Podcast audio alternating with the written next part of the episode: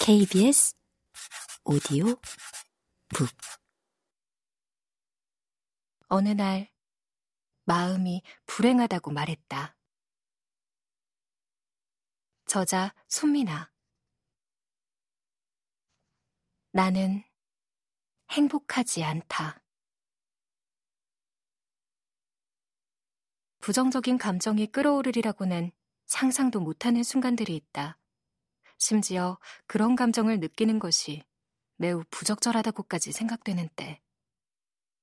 그날도 그랬다. 성길만길 어두운 공간 속으로 내리꽂히다.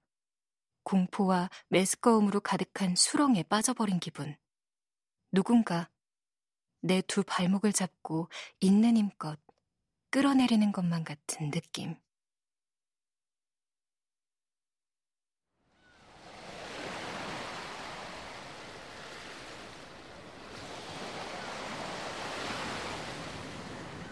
나는 태국의 한 아름다운 리조트에 있었다.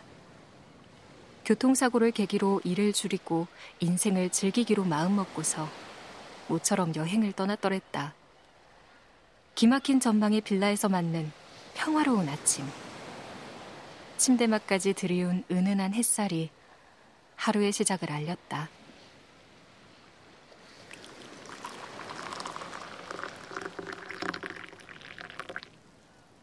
따뜻한 차를 한 잔 우려 잠옷바람으로 발코니에 나가 앉았다.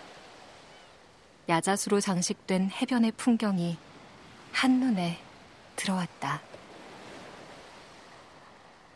새들이 귀가 따갑도록 지저귀고 다람쥐들은 나뭇가지 사이를 분주히 돌아다녔다. 먼 발치, 수평선의 오묘한 빛깔에 시선을 고정시켰다. 넘치는 행복감을 만끽할 줄 알았던 그 순간, 털끝만큼도 기대하지 않았던 일이 벌어졌다. 죽음의 문턱에 다녀온 사람들이 간혹 유체 이탈을 경험했다는 증언을 하지 않던가. 바로 그렇게 마치 남의 방안을 들여다보듯 제3자의 눈으로 내 무의식의 세계를 목격한 것이다.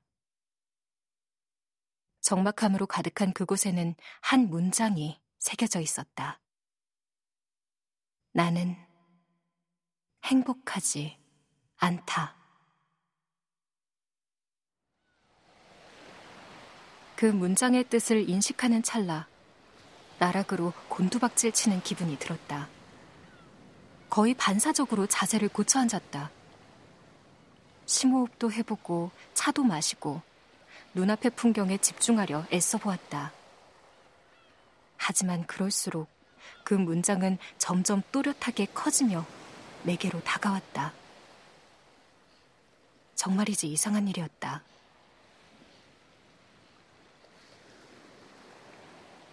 몹시도 당황스러웠다. 단 한 번도 느껴보지 못한 깊고도 심한 우울감이 나를 휘감았다. 불행하다고? 왜지? 당장 굶어 죽을 걱정 없이 몇 년쯤은 버틸 수 있고, 건강에도 문제가 없고, 아직은 젊고, 날 좋아해주는 친구도 많고, 데이트하자고 조르는 남자들도 있고, 가족도 건강하고, 무엇보다 지난 몇 년간 숨통을 틀어막던 사업을 정리해 전에 없던 자유도 생겼는데, 행복해야 마땅한 거 아니야? 더구나 그곳은 파라다이스와 같은 열대섬이었다.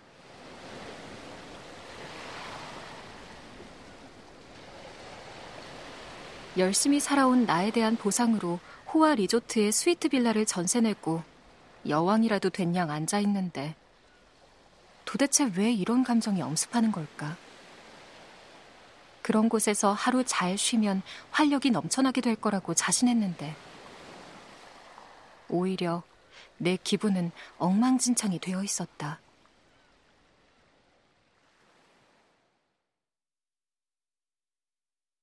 갑자기 모든 게 혼란스러웠다.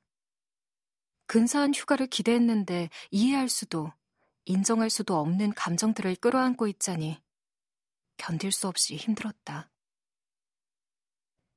그 어두운 감정을 마주한 이후로 나를 지배하기 시작한 무기력감은 더 받아들이기가 힘들었다.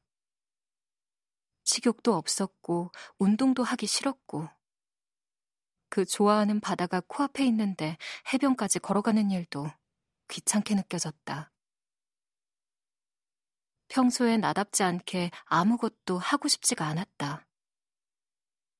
나 자신이 낯설어 견딜 수가 없었다.